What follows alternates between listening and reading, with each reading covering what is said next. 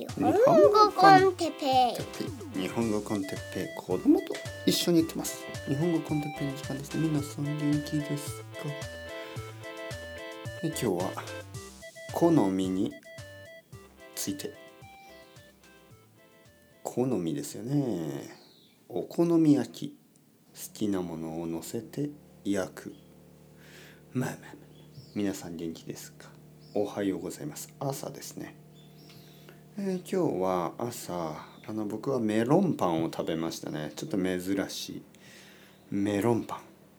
メロンパンってちょっと不思議な名前ですね。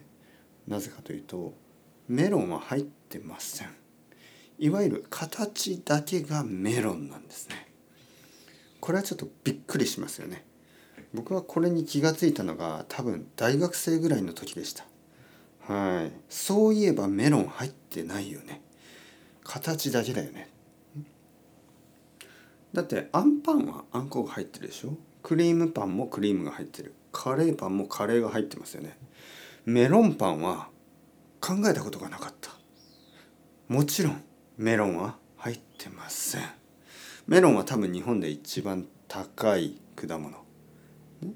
そんな高い果物が100円ぐらいのパンに入ってるわけないんですよね。むしろ本物の、ね、メロンが入っていたら多分美味しくない。メロンって多分焼くとまずいでしょ。はい。メロンは多分あの生が一番いいですよね。僕はね果物は基本的に生が一番いいと思うんですね。なんかあのコンポートみたいな感じであのリンゴとかをちょっとこうオーブンに入れたりするでしょ。あんまり好きじゃないですね。スペインでよく食べましたね。でなんかこうデザートとしてちょっと出てくる。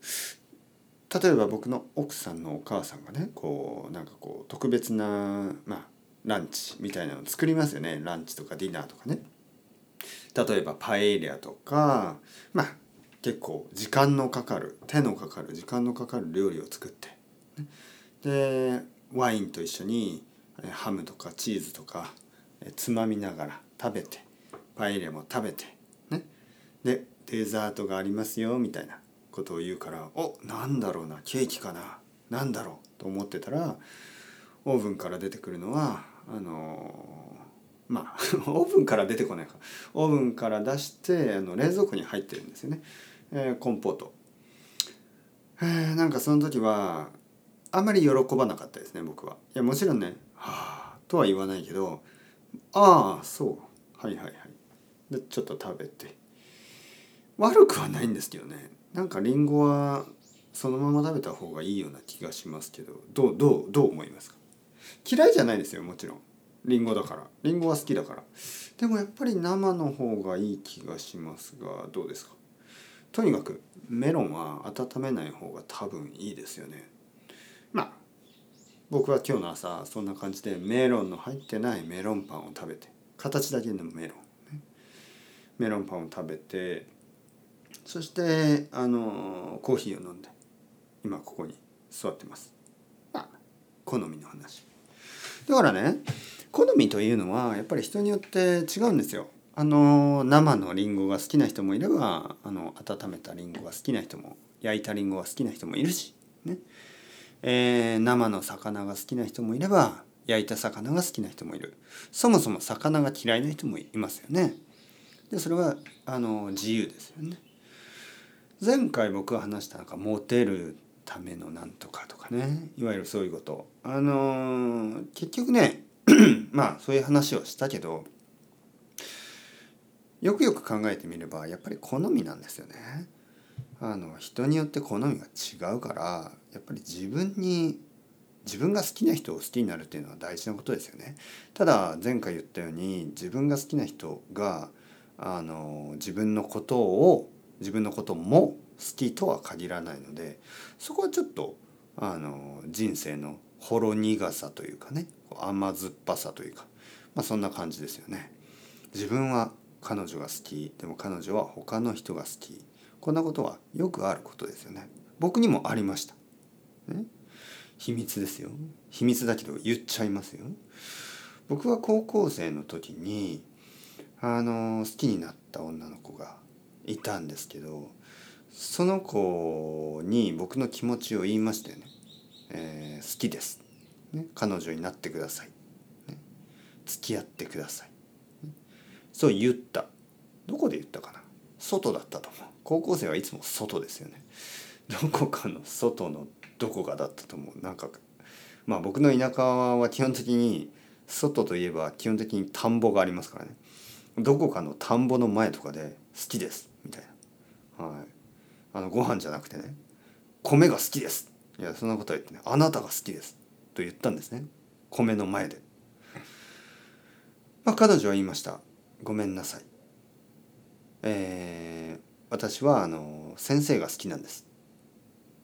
僕はちょっとタイムスリップしてるえ先生って俺のこと？哲平先生ですか？違います。あなたはまだ先生になってない。その ちょっとあのタイムスリップみたいなあのフィクションになってますよね。あなたはまだ先生になってない。私は今の高校の先生が好きなんです。彼女はそう言いました。彼女はその時の高校の先生が好きと言ったんですね。はい。えその先生は体育の先生。そこからですよね。皆さんも日本語コンテッペイを今までこう聞いてきて気がついたと思うんですけど僕はなんかこう先生を嫌い先生という職業をちょっとこう嫌ってますよね。世界中の先生は悪いみたいな、まあ、そういうことをたまに言ってますよね。先生というのは一番最悪の仕事ですと言ってますよね。最悪の人間ですみたいなことをいつもいつも言ってるでしょ僕は今までいい先生に出会ったことがないその意見の、まあ、一つの理由としては僕が好きだった女の子があの先生が好きだったからですよ。もちろん。逆恨みってやつですね。逆恨み。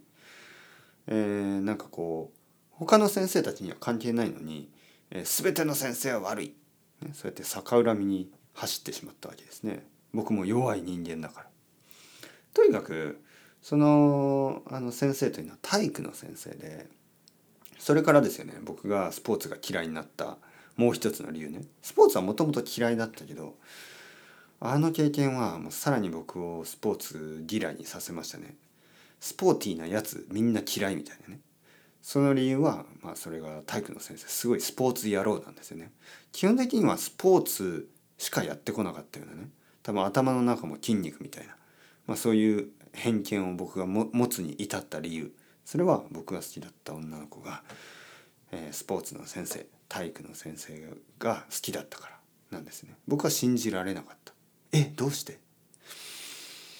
でもあのもちろんそこでねこういやあいつはあの悪いやつだよとかあの頭の中まで筋肉だよとか、まあ、そういう先生の悪口は言わなかった。僕はジェントルなティーンエイジャーだったから。あそう。残念。まあでも友達としてこれからもよろしくお願いします みたいな感じで、えーさようならを言ってじゃあまた明日とか言ってですぐに僕は友達に電話しましたね。その頃の僕はもうすでに携帯電話持ってたからあの友達に電話してなんか「集まれ!」みたいな。で友達たち僕の一番仲がいい友達たち3人ぐらい集めて発表しましてね。報告しました。振られました。どうして？いや他に好きな人がいるらしい。誰？あの先生。まあ先生の名前言ったんですよね。え？マジで？みたい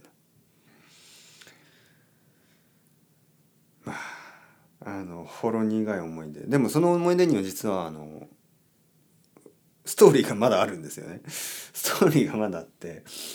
実はですねその数ヶ月後に僕は彼女と付き合うことになります。その理由はですねまあわからない。でもなんとなく彼女はあの OK ですと言ってくれた。僕は多分しつこかったんですね。やっぱりあの君のことは忘れられない、えーまだ先生のこと好きですか？あの僕とちょっとデートしませんか？みたいな。多分言ってたんだと思う。そういうことあんま覚えてないんですけど。とにかく彼女は僕のガールフレンドになりました。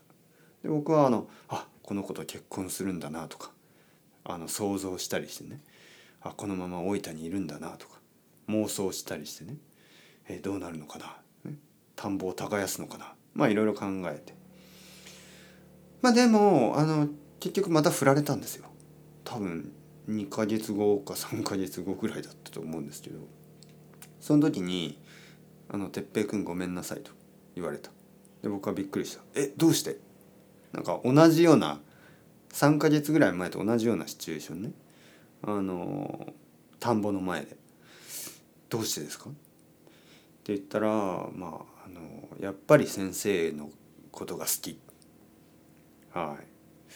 これはねあのもう僕がもうもうあのその先生という存在をもう呪うきっかけになった出来事ですよね。もう世界中の先生は悪いと。そういう逆恨みを持って、えー、スポーツ特にスポーツの先生が世界で一番嫌い体育の先生が世界で一番嫌いというふうになってしまう。いわゆるトラウマですよね。皆さんもあるでしょ？ピーマン食べて気持ち悪くなってうわピーマンもう絶対嫌いとか。あるでしょ？そういうの。それと同じですよ。体育の先生。僕はもう体育の先生に会うともうぶん殴りたくなるんですね。だから今でも子供の学校とかに行って体育の先生見るともうイライラしますよね。わなわなしますね。だよあいつ。みたいな。俺の彼女を取ってみたいな。そういういわゆるちょっとやばいやつですよね。まあまあまあまあ。これ本当だと思いますか？嘘だと思いますか？まあこの話は本当です、ね、僕はたまに冗談を言うけどこのこの話は本当です。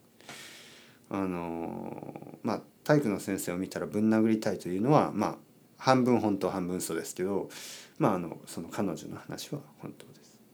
まあ、好みはねやっぱ違うんですよね。自分が好きな子があの他の人を好きっていうことはあるわけですよね。